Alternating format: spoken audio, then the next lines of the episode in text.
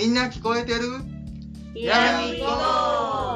このポッドキャスト番組は20年の経験を携わらずに来た言語聴覚士が介護予防に携わることをきっかけに聴覚を再学習していく姿を追っていくポッドキャスト番組です。はい、こんばんは。境目研究所所長の文康です。主任研究員の美沙です。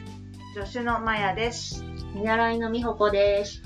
桜本沖の井上です。はい、こんばんは。始まりました。こんばんは。こんばんは。ちょっと暑くなってきて。暑いよ。ムシムシジメジメ。ジメジメジメンですよ。ジメジメジメですか。いいね。セミも鳴いてきたんでね、皆さん聞こえてるかチェックしてください。お耳のチェックを、ねね、はい。今年はなかなかなかんなと、ね、おじいちゃんが言ってたら要注意ですね。要注意ですね。そうなんです。私この間外来ですごい方にお目にかかりました。はい、補聴器つけてってナイスと思ったんですよ。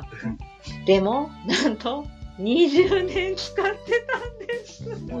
ナイスじゃないっすね。ナイスじゃないっす。ね、20年。でも、そう、息子さんが一緒についてきてて、物忘れの検査の方だったんですけど、まあ、ほぼほぼ聞き返しで、やっぱ聞こえてないんですよね。で、今の補聴器調整とかしてますかって聞いたら、いや、多分してないと思うって言って、一緒に住んでない息子さんなんで、ちょっと把握されてなくて、ちなみにいつぐらいから使ってみえますかって言ったら、10年ぐらいかなっていう話が出てきまして、ですね、耐用年数っていうのもございまして、一応スイッチとか入る？壊れてはない？壊れてはないんだと思うよ。私直接確認はしなかったけど、電源は入るんですね。うん、多分ね。だけど、そこを誰も多分把握してなくて、で、なんか、両耳あるんだけど、なんか嫌がって片耳しかはめないって言ってるから、多分合ってないんですよ。っていう話も息子さんにして、で、もう、で、あれだけ聞こえないってことは、多分、その、なんかのその、障害者手帳とかも申請できる可能性もあるし、その補聴器相談の先生のところを受診してもらって、ちゃんと診断書とか書類とか書いてもらって、控除も受けれますからって話を言ったら、あ、それはいいですね、早速行ってみますっていうことになりまして、若い息子さんだと話は早いですね。その患者さんはいくつぐらい？患者さんはまあでも、若いって言ってもその息子さんが60ぐらいだから、80代だね。っていう話だったんですけど、やっぱりその買い替えるっていう感覚が多分あんまりないのかもなと思って、高いから、確かに高いからね、なんか一生もの、そうね、結構ね一生ものっていう方多いね。そうですね、そうなんだよね。前もね耐用年数の話出ましたよね。そうね、だから障害者総合支援法でね、その5年っていうものが定められてから、補聴器の耐用年数は5年っていうのがもう一般的ね。そうなんですよね。だけどまさかって思うじゃないですか。だからみんな多分10年は使ってそうですよね。そうそう。本当にね、10年はまあまあ聞く話だけど、20年はね。だから10年もそのちゃんと調整したり、こうメンテナンスして10年ならまあまあ。そうそう。ですよね。で、やっぱりその車なり、時計なりって、やっぱり点検とかね、分解掃除とかってある。補聴器も一緒で、何年かに1回は分解掃除して、悪いところはきちっと新しいものに交換する。それで10年ならいいんだけど。そうですね。そうなんですよね。だからまあ、さすがにちょっと20年はね、多分うまく機能してないからっていう話をして、一般の人にやっぱそこもね、こう誤解ですよね、きっとね。買ったらもう OK みたいな。そう、だからやっぱ本当はね、1年に1回は聴力を測って、で聴力の変化があれば、補聴器の音もそれに合わせて調整するし、大体どこの補聴器屋さんでも3ヶ月に1回のメンテナンスはおすすめしてると思うので。そうですよね。なんか耳の形もね、変わっちゃうから。変わっちゃうので、ね、やっぱり、ね、合わなくなってきたら、まあ、音漏れしてピーピーになったりとか、うん、落ちやすくなっちゃったりもあるので。でも気持ちはわからんでもない。そうね、そうね、高いもん。あなたたち、今身につけてるもので十何万のものをね、身につけていらっしゃいました。5年で終わりって言われたらちょっとね。そうですね。例えば、そう。ねえ。所長はいい時計をしてらっしゃるのに、今日のもロレックスなの。そうなの、そうなの、あれ。違います。普通の。成功さんの年ですけど、松田成功の時ですけど、そう、でもこれがね、例えば20万しますよって言って、これ25年で買い替えですよ、買い替えですよって言われると、確かにね、ちょっと待てよと、キムタク氷ですね。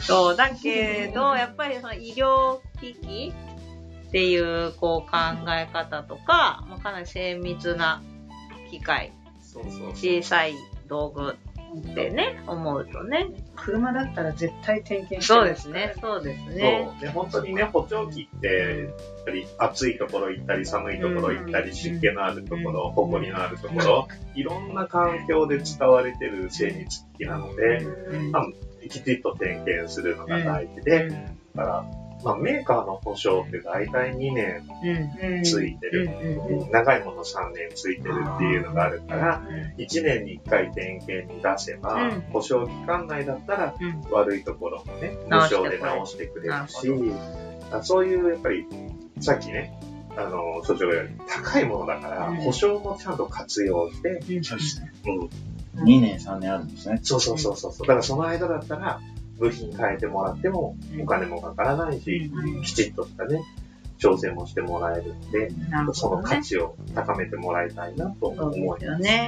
そうか、2、3年か。2、3年でこれ下取り出したり安く買える。そういう下取りみたいな。ないんですよ。下取りがないんですよね。そうなんで、医療機器を下取っちゃったらダメだ。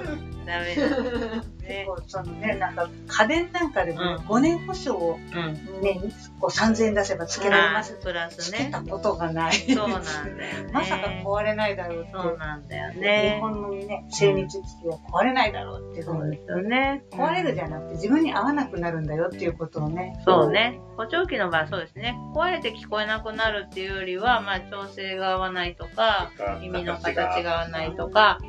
都合が出てくるっていうことをやっぱ知ってほしいですね。本当に結構ね、その2年間は例えば無償なんだけど、3年目はこの一定金額までしか修理代いただきません。4年目も一定金額までしかいただきませんっていう上限設定されてるものがあったりとか、さっきまやさんが言った延長保証もあるし、オプションあるんだ。オプションある。だから調べないと損よね、そこはね。それもね、多分販売店さんがきちっとアナウンスできてるかどうかもいろいろあるから、使ってる人ばっかりをどうこうっていうのはまた間違いかもしれない。ね、売ってる人の説明聞いたけど忘れちゃうかもしれない。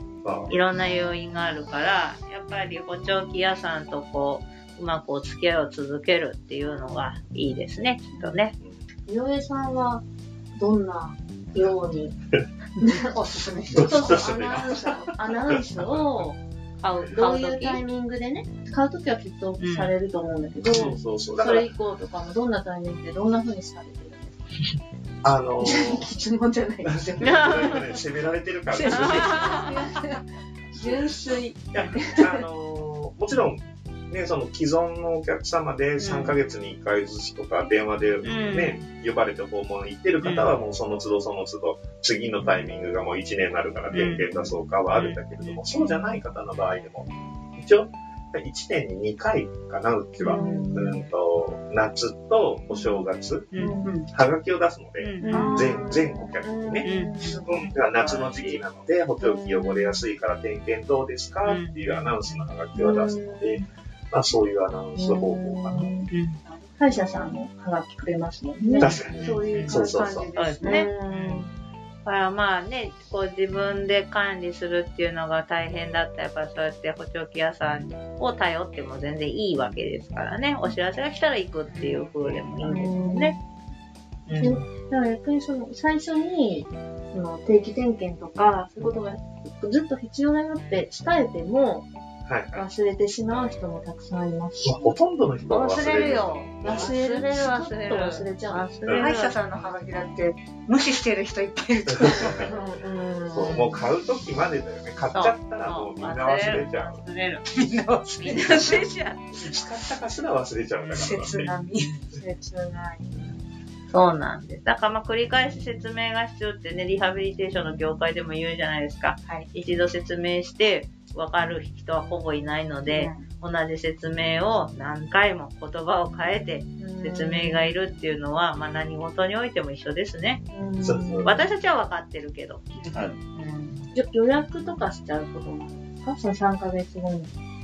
歯医者のうちの場合は予約、3ヶ月後の予約入れちゃう。入れちゃって、翌店しといてもらって。で、仮で入れといて、もし変更があったら連絡もらうとかっていう形で。ありがたいです。ありがたいです。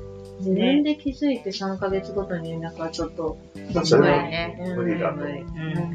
まあそうやってちゃんとこう関わってくれる補聴器屋さんっていうのもね、一ついい選び方のポイントかもしれないですよね。それは大きいですね。なんで皆さんもこう周りに補聴器使ってる方が見えたら、点検に出してる、調整してるかっていうことと、何年ぐらい使ってるのっていうのをさりげなく聞いてあげるのもいいかもしれないですね。で、そこでまあそのちゃんともう一度耳鼻科にかかって難聴の程度も見てもらって買い替えるっていうのであればね、控除の話も前しましたもんね。そういったことの制度もありますので、高いから買い替えるのはって思わずに、一度相談ね、してもらうといいですよね。はい。ということで、20年使っていた補聴器に出会ったような回でした。あっという間の20年。20年、まあ言われて20年使い続けてるものないもんね。大事に使ったね。毎日だからね。確かに。昔の単純な家電はまだ私30年以上使ってるのいっぱいありますけどね。マジですか？ほんとモーターだけで僕ミキサーとかハンドルとか。それでもすごいよ。すごい。ね、なのでこう機械、精密な機械なんだよってことをね、認識してもらうというですね。はい。この番組ではですね、皆さんからのお便りもお待ちしています。こんな補聴器に出会ったよというお便りでも構いませんし、素朴な疑問でも、何でもお寄せください。はい、メールの宛先は、sakaime.st@gmail.com、境目の綴りは sakaime.st@gmail.com です。はい、皆さんのお便りお待ちしております。はい、今日もお聞きいただきありがとうございました。ありがとうございました。